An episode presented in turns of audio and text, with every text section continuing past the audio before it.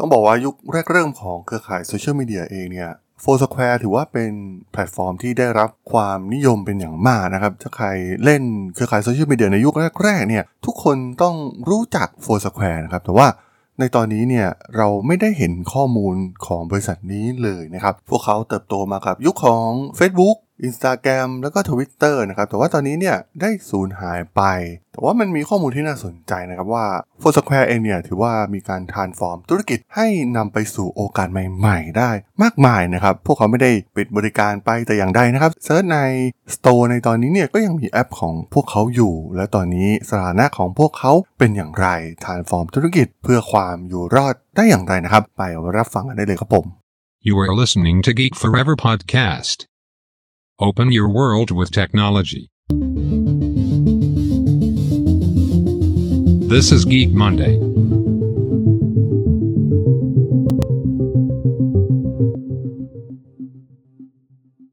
ัสดีครับผมดลธราดลจากดลบล็อกนะครับและนี่คือรายการ Geek Monday นะครับวันนี้จะมาพูดถึงแพลตฟอร์มหนึ่งนะครับที่ห่างหายหน้าหายตาไปค่อนข้างนานมากแล้วนะครับแต่ว่าเป็นแพลตฟอร์มที่ถือว่าแจ้งเกิดมาในยุคแรกๆของการเกิดขึ้นของเครือข่ายโซเชียลมีเดียเองอย่าง Foursquare นะครับซึ่งเรื่องราวของพวกเขาเนี่ยก็ไม่ได้ถูกพูดถึงในยุคหลังๆแล้วนะครับมันเป็นอะไรที่น่าสนใจนะครับว่าตอนนี้สถานะของพวกเขาเนี่ยเป็นอย่างไรบ้างธุรกิจยังดำเนินการอยู่หรือไม่นะครับ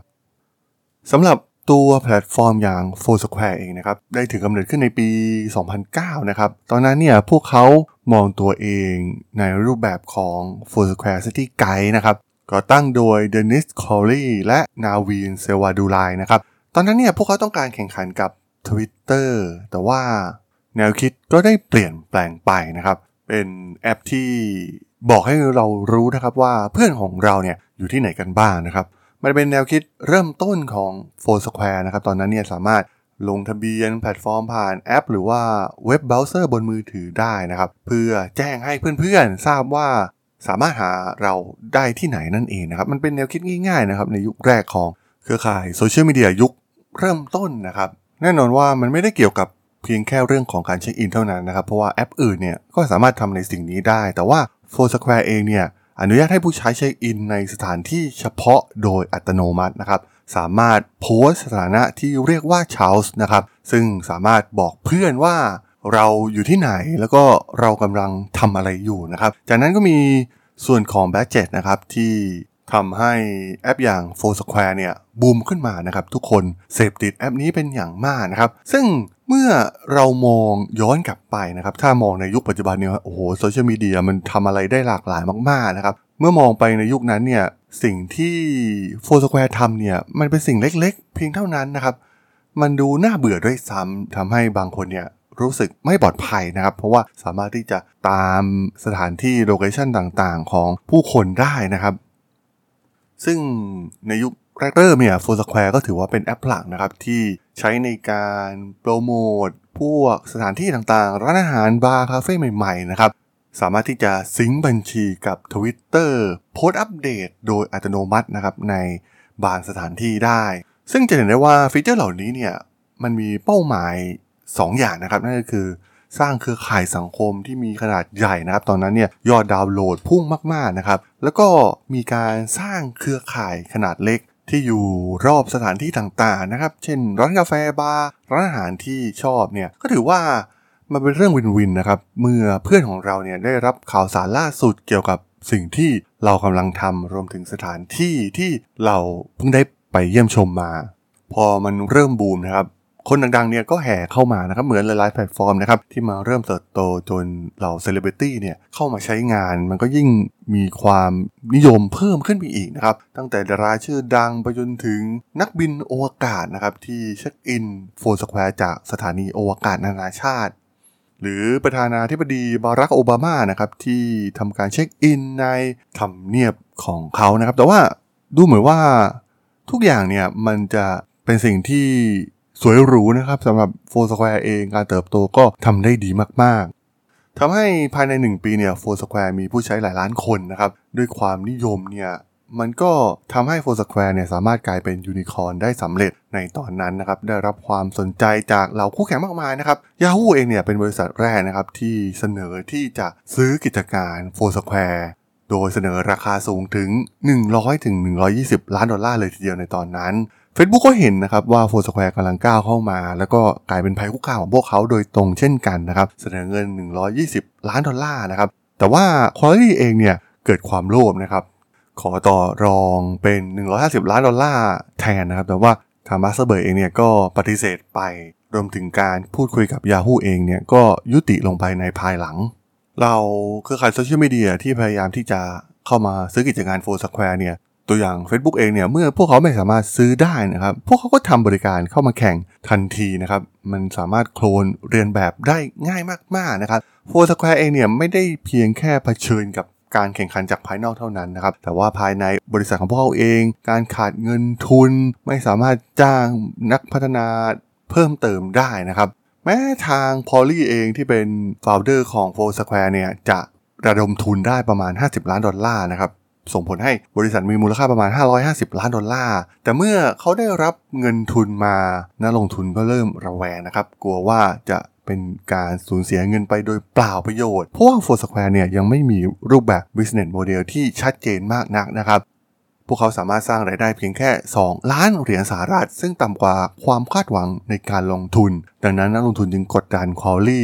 และสื่อต่างๆเนี่ยก็เริ่มมองเห็นจุดอ่อนต่างๆภายใน Foursquare หลังจากนั้นนะครับทาง Foursquare เองเนี่ยก็ได้เปิดตัวแอปใหม่นะครับที่มีชื่อว่า Swarm ซึ่งใช้ในการเช็คอินรวมถึงสิทธิพิเศษต่างๆนะครับในสถานที่ที่เข้าไปเช็คอินตัวอย่างเช่นเราอาจจะกลายเป็นคนสำคัญของสถานที่นั้นๆนะครับหลังจากที่ไปเช็คอินเยี่ยมชมหลายๆครั้งรวมถึงเราเครือข่ายเพื่อนสนิทเองก็ตามนะครับจากนั้นเนี่ยก็ transform ตัว Foursquare ให้กลายเป็น Foursquare City Guide นะครับซึ่งในตอนนี้เนี่ยใน Store ทั้งPlay Store รวมถึง App Store ของ Apple เองเนี่ยตัวแอปหลักของ Foursquare ก็คือ Foursquare City Guide นะครับมันกลายเป็นว่าพวกเขากลายมาเป็นคู่แข่งโดยตรงกับ Yelp นะครับ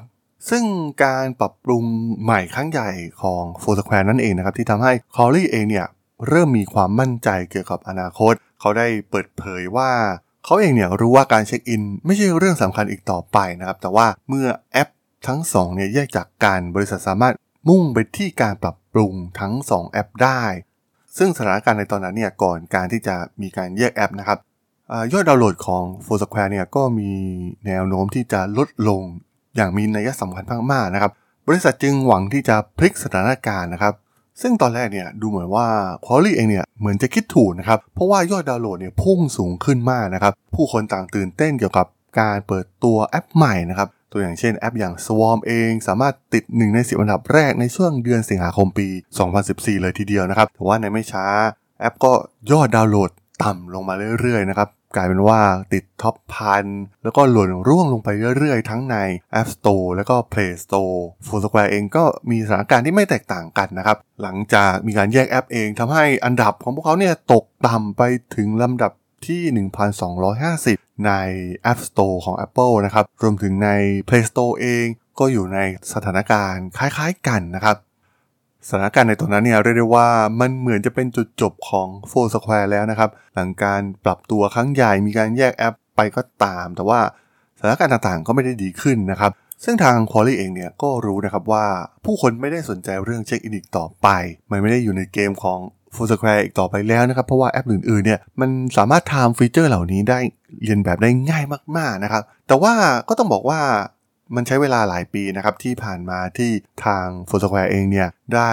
มีการเพิ่มประสิทธิภาพในส่วนของการจัดเก็บข้อมูลเครื่องมือต่างๆรวมถึงเทคโนโลยีของพวกเขาเองนะครับดังนั้นรายได้จะมาจากการเปิด เอ พี ไอ ให้เชื่อมต่อเข้าถึงข้อมูลเหล่านี้นั่นเองนะครับในตอนนั้นเนี่ยมีการเปลี่ยนแปลงที่น่าสนใจก็คือ Polly เองเนี่ยได้ก้าวลงจากตำแหน่ง ซี อี โอ ในปีสองพันสิบหกนะครับ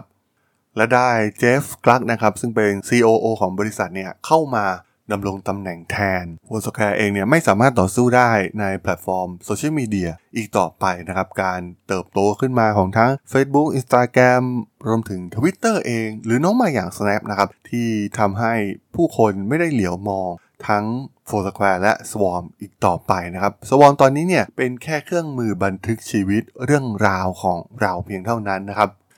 แต่ก็ต้องบอกว่ามันยังมีไพ่เด็ดไม้สุดท้ายของทางฝั่ง Foursquare เองนะครับ